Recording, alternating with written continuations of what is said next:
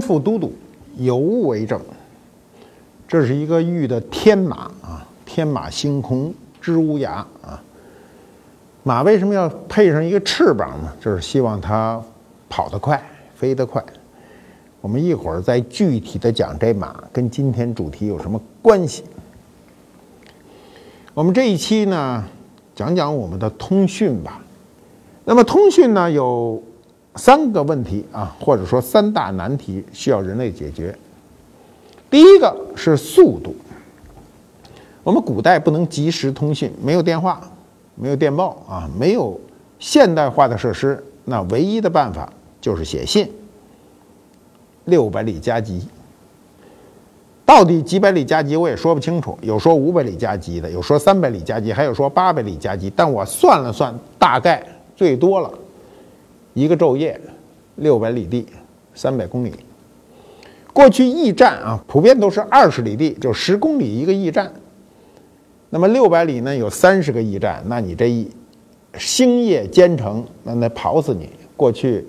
跑到一定程度，比如几个驿站跑后，这马就跑不动了，就得换马。那么，在历史上的信息的沟通最快的速度，也就是六百里加急了。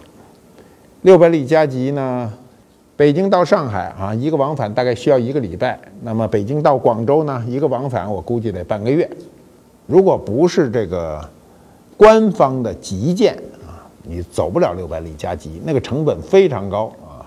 那么古代啊，过去收信啊，春天寄出的信，秋天收到这都很正常。今天的年轻人没有体会，速度在电报、电话出现之前，最快就是这马上飞地。这马上飞地在中国啊，或者在全世界范围内，至少持续了几千年，就是靠马。第二个问题呢，信息沟通。第二个问题呢是容量。就是我有多多少东西给你，信不能写的太长，所以古人惜墨如金。你看嘛，古人的信呐都是很短，就是把话说清楚就拉倒了。为什么写长了啊？你要写在竹简上，那得一大捆，那没法给你送信，那得累累死，把快递小哥得累死。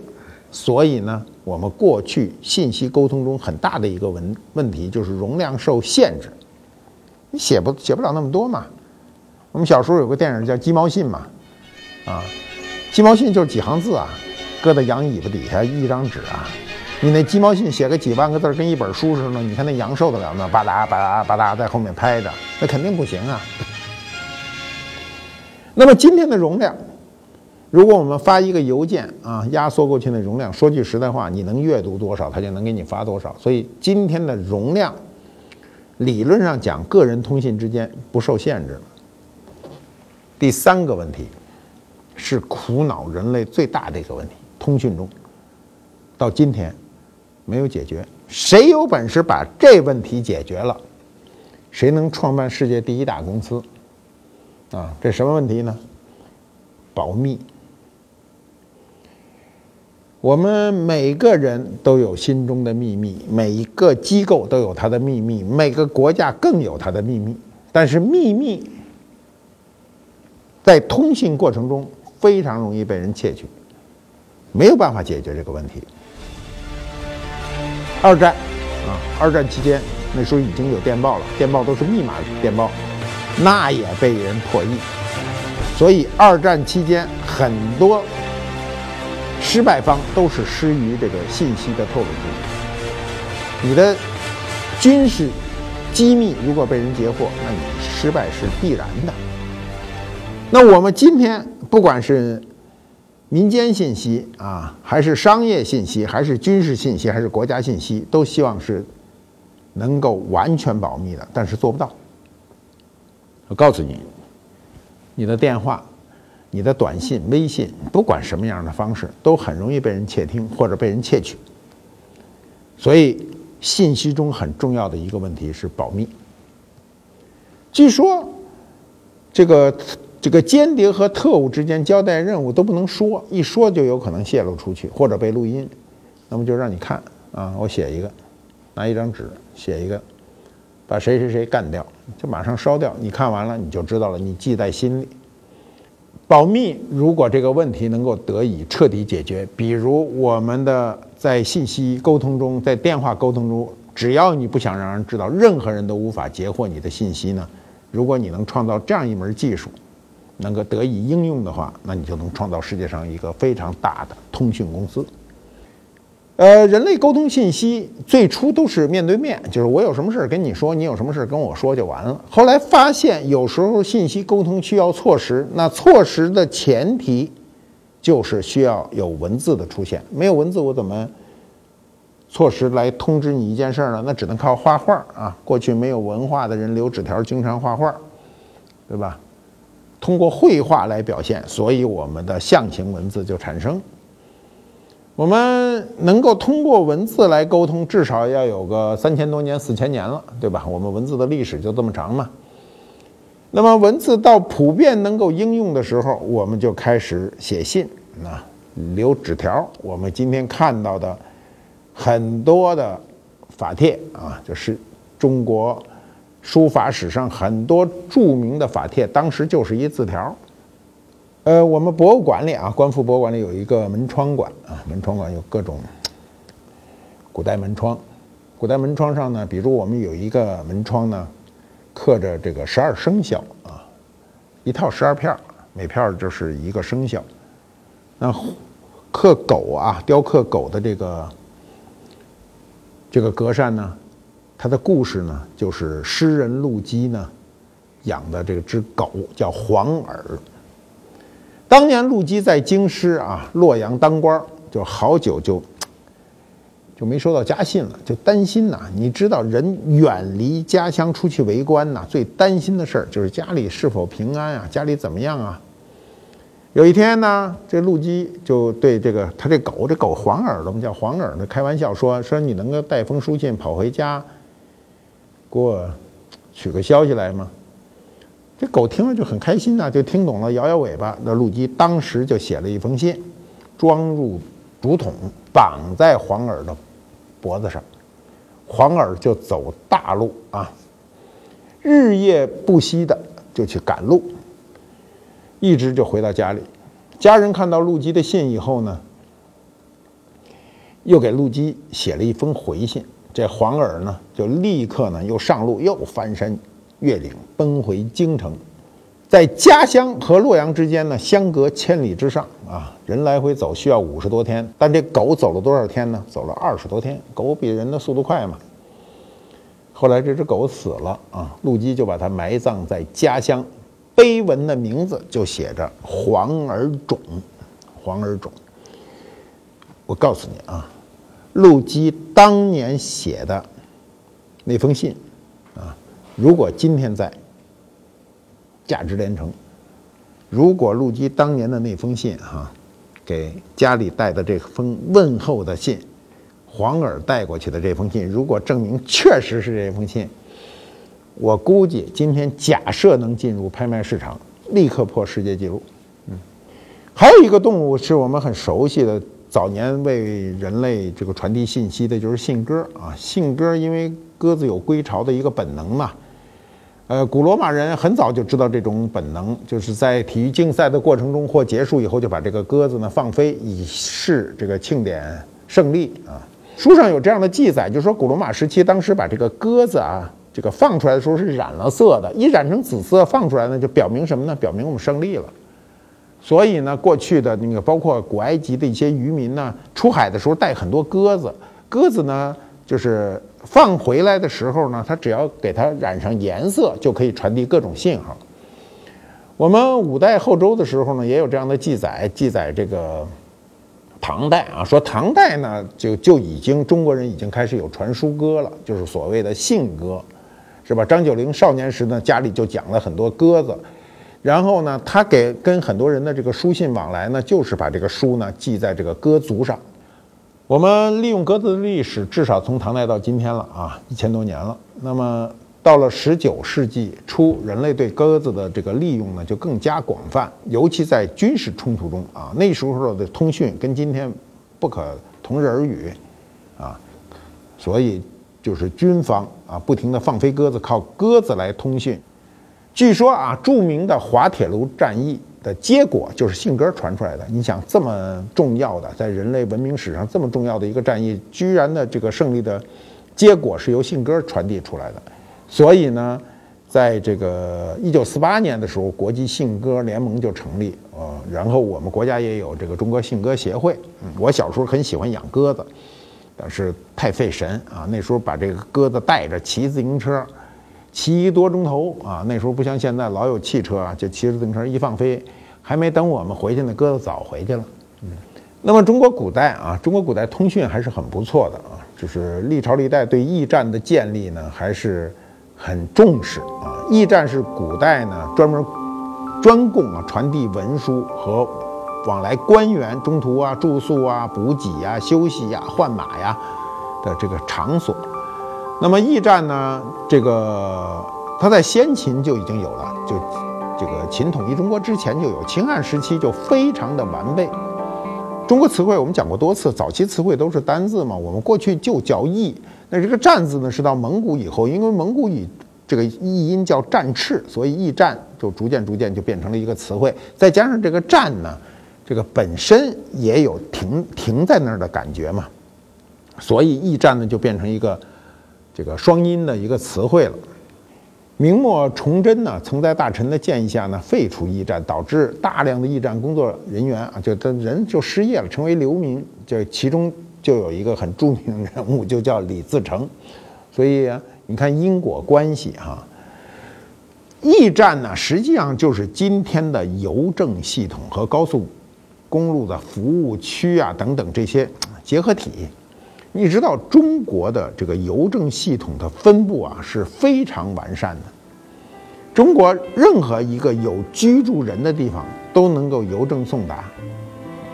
偏远的农村呐、山区啊，啊，尽管有时候慢啊，比如有的我看那个电视片上经常有那邮递员在一个地方可能半个月才去一次，但是他必然把你的信件送达。这个中国啊，在整个国家版图内的邮政系统的建立是花了几十年的时间，国家投入重资。那么我们通过啊这种驿站或者说邮政系统呢，传达的是人与人之间的情感，更多是情感，包括我们今天的电话沟通、信息沟通。你注意看，有用的信息啊，据说中国人是最少的。中国人的信息中，百分之八十都是情感信息，沟通用的。啊，就过去打电话那煲电话粥的一定是这个，就是完全是情感沟通，没有内容。现代人由于沟通信息太方便，所以思念的这种情感特别淡，没有什么可想的。你想什么？你想，你随时说，哎，干嘛呢？那说干嘛呢？我刚吃完饭，你干嘛呢？所以这感情都非常淡。过去这个人一分开，你就彻底断了信息。所以才有家书抵万金之句，对吧？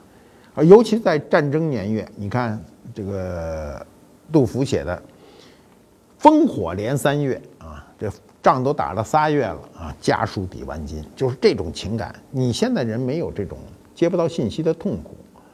我八四年去新疆，一个人只身去，去的时候在家里写个条，就说我大概啊是按照这个路程走，我估计我要走四五十天才能回来，留下一个回家。就出去了，一出去跟家里根本不沟通，结果到了喀什，就地震，赶上当年的地震，赶上地震呢，其实还是有心告诉家里报一声平安，就到邮局去了。邮局排的那个队一眼看不到头，全是打电报的，打电报特别慢啊，就是因为很多人不熟嘛，一个字一个字的，我一看这队估计排一天都排不上，我打电报我就算了，我也没什么事，就没跟家里说。等从喀什回到乌鲁木齐，因为我只在乌鲁木齐一个朋友那儿留了一个通信地址，他也跟我联系不上。等我回来的时候，那电报这么厚，家里人根本不知道我怎么样了。所以我当时就有一个感受哈，居安思危和居危思安是不同的，完全不同。我出来，我处在一个危险的境地，所以家里特别担心。但我在这个。危险的地方我没有事儿，家里是安全的，所以我对他们并没有那么担心。像这一类的情感在古诗中随处可见。你比如王昌龄写的边塞诗啊，他说：“烽火城西百尺楼，黄昏独坐海风秋。更吹羌笛关山夜，无那金龟万里愁。这诗就是这么个意思。打仗呢，烽火，是吧？打仗呢，烽火城西百尺楼。他连续用阴暗的字眼，黄昏、独坐、海风、秋。你看这四四组层层递进。诗人仍觉得不够，立刻引进声音，更吹羌笛关山月。我们都知道，羌笛声音是哀怨的，但是诗人要表达的是什么呢？就是在战争的间歇，我怀念家里。但是前三句都写满了以后，一笔就挪到万里开外，挪到家乡去了。他说的“我思念家乡”，显然还不如。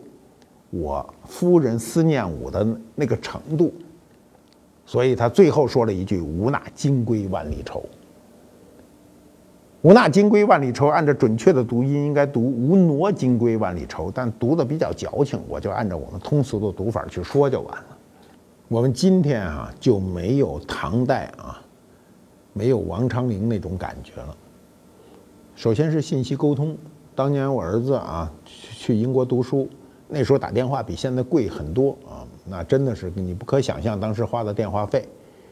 那时候他到英国去接电话也没有这么方便，今天拿个手机就接了。那时候在学校上学，那个电话还在楼道里，啊，我又不会说英语，我只会说啊这个马天 please，哎，人家就懂了，就给我把他叫来。有时候这个时间就需要很长，但是这个等人的时间全是要付费的。那么通讯发展以后就非常改观。你今天在全世界各地，你马上用微信跟人直接沟通啊，这个直接视频你可以看，对吧？那过去任何一个小的通讯的革命都会给你带来很多方便。你们记得不记得家中的电话，对不对？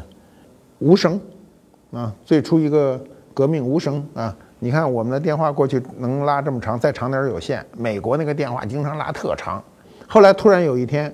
出现无绳电话，在家里可以拿着电话自由行走，打着打着电话想上厕所了，很方便，对吧？那么后来啊，就是大概不到三十年前嘛，我们开始出现移动电话啊。你知道一开始这个电话有很多名字啊，我们现在叫什么都叫手机吧，没有人叫别的吧，对吧？过去一开始这出来这东西叫什么呢？叫大哥大，对吧？都是黑社会拿着。手提电话啊，我听很多台湾人叫手提电话、移动电话，名字非常混乱。哎，今天已经老老实实都叫手机。你说你手机换了没有啊？没人说你大哥大换了没有。大哥大最难买的时候三万多块钱一个啊！我一个朋友啊就跟我说：“哎呦，说我现在有一路子能买这个手机，说你要不然买十个，花三十多万投资啊，将来值大钱。”我要听了他的，我今儿都不知道该怎么办了啊！当时一个手机三万多块钱，那时候三万多块钱在北京能买一套房子。你买一手机，啊，对不对？个儿大，这么老大个儿，有一种那个厚电厚的那个电池安上去更大，叫大板砖嘛。打架都可以当武器使。我记得我八十年代去香港去吃饭，那一桌子，每个人一个，都得戳在桌面上，显得狂啊。电话铃一响，七八个人同时伸手就接。那时候那电话没有个性化的铃声，全一个声，只要一响，大家都觉得是自个儿的，那时候电话因为信号不好啊，每个人打电话都喊，对吧？在火车上一个人打电话，全车厢都听得见，是吧？还老喊你听见没有啊？你听见没有？那没法听，那信号不好啊。餐厅里一个人打电话，别人都甭说聊天了，就是大喊大叫。啊我记得，我记得我在广州的时候看见一个，那时候就这这种电话很少的时候，谁拿着谁觉得自个儿牛嘛。我看见一个女孩穿着鲜黄的衣服，拿着那电话，在整个车站来回走柳，然后做各种古怪的姿势。为什么呀？找信号，找信号。那么移动电话呢，就不停的改善啊。你看，不停的改善，首先是体量越来越小吧，后来就出现了什么呢？翻盖的。你看过去啊，甭过去。你们现在我开始说这个电话的手手机啊演进过程，你对哪个熟悉，你就是那个时代的人。先是大哥大这么大个儿啊，摩托罗拉啊，后来呢翻盖的，翻盖的还多一个动作，就是拿起电话，电话响了，拿起电话翻盖。第二个动作是什么呀？拉天线，不是把天线拉出来。有那天线还觉得挺时髦，那天线还晃着啊。后来呢，有滑轨的、滑动的，往上推显得特狂啊。那个诺基亚有那个把儿往上一推特狂。后来出现有折叠的，对吧？后来用笔写的，拿着什么拿出一个笔，你拿手写没用，必须得拿那笔写。后来就出了这个智能的触屏。我刚一开始使这触屏的特不习惯，我觉得手往下摁呢得有那手感啊。我那阵使那个诺基亚的那种按键的发短信发的很快，噔噔噔很快很舒服。突然那个触屏因为特敏感嘛，又没有感觉，所以一开始很不习惯。我现在倒是很行习惯了。触屏电话，距离今天还不到十年，对吧？最初是苹果公司啊。就是那个著名的乔布斯啊，执意要发明的，简单啊，就是说一指知天下，你只要有一个指头能动起来，你怎么都可以了。所以这种智能电话就进入了我们的生活，改变我们的生活的这个智能电话多了各种软件。我们今天啊，手机可以说是绝大部分人身上的一个器官，你出门丢不了手机。过去出门丢手机是个正常，为什么你电话一天也不怎么响？所以离开身子你不知道。今天你手机离开你一会儿你都难受，对不对？你上厕所一定拿手机吧，对吧？坐在马桶上一只腿都坐麻了才起来，对不对？对吧？早上起来第一件事儿是看手机，晚上最后一件事是把手机静音。我有一阵儿还挺傻的。那阵儿手机没像现在那么普及的时候，我晚上怕耽误事儿，我都不关铃声，半夜经常被人惊醒。但是惊醒了也值，为什么呢？那时候惊醒一定是有事儿。今天全是骚扰，这电话不认识的啊，只要没处在里头的，基本上都是骚扰。我们过去都看过一个电影《手机》啊，有一说一啊，听行，我想你了哦。你想我吗？嗯，你昨天真坏。嗨，你亲我一下。嗯，嗯啊，行哦，对，嗯，嗨，嗯，听见了。哎，对，这个很多人都有这个经验啊。而我们这个手机呢，有时候该声音大时候声音小，不该声音大时候声音贼大，谁都听得见啊。嗯，我们今天啊。通讯的工具跟有一说一的时候，跟手机那个电影已经完全不一样了。那个电影的故事拿到今天看已经很落伍了。今天人的沟通啊，开会时间，在一个严肃的会议室，这个开会开一个严肃的会议，这其中就有人之间可能调情，用微信说你看头那样啊，你说咱这头傻不傻呀？对面说：“我看着很傻，但是脸上都没有表情。”互相用短信沟通。以后当头的，让大家把这个手机都搁在桌子上开会啊，不要在桌子下面啊。桌子下面只要发短信，一定都是私事儿。我们经历的这个时代是一个变革的时代。人类的重要变革有三个大节点，我们有幸赶上一个。第一个是农业革命，由原始的捕猎采集时代变成了种植养殖时代，人类生活的幸福指数急剧提高。第二次是工业化革命，集约化的生产、规格化的生产使人类的物质获得极大的丰富，所以人类经过阵痛以后。幸福指数提高，我们是第三次信息革命。全世界在今天在享受信息带来的便捷的时候，同时感到很多不适。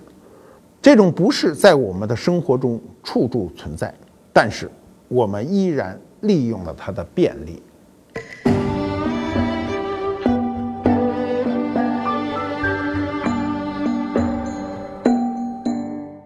官复猫。揭秘官复秀，嗯，飞马，飞马呢就是天马，天马呢就跑得比这地上的走马快啊。马的奔跑速度是很快的啊。我前两天去这个科尔沁草原去看赛马啊，呃，我才知道一些数据，比如，呃，那天我们去给于谦助战，他的那匹大千世界跑一英里一千七百三十米，只用了两分钟零两秒，两分钟跑完一英里，哦，这速度很快。呃，看马的奔跑的时候，心里还是很激动的啊，因为是很近距离的看马，是这种赛跑啊，这种比赛。我当时就想啊，这个今天的赛马基本上都是洋马了，过去说的大洋马，都是纯血马。呃，这些马都是短途比赛善用的，长途跑不过中国马。嗯，我们去看赛马比赛的时候，这个到最后跑五千米的时候，就能看出来有国产马参加。国产马的耐力，尤其蒙古马的耐力，使蒙古大军一路摧枯拉朽啊，一直打到多瑙河畔，啊，就是靠它的耐力。中国历史上啊，马为这个国家立下过汗马功劳，这是天马，也称飞马。这匹马是明代的一个玉雕啊，它身上有一道柳，它非常艺术的再现了马的一个精神状态啊。身上的细节的表达呢，是有很多是想象的，比如这个翅膀，马是没有翅膀的嘛。我们过去觉得马有翅膀都是欧洲人的遐想，我们去看看《哈利波特》的那马都是带有翅膀，说飞就飞了，但是他不知道。中国早期的天马依然带有翅膀，这就是例证。喜欢观复都督的朋友们，欢迎点击蓝色订阅按钮，以后每次更新会有提醒。你也可以扫描二维码关注我们的微信公众号，订阅我们节目的粉丝，我们会不定期的赠送观复博物馆的礼物。祝你好运！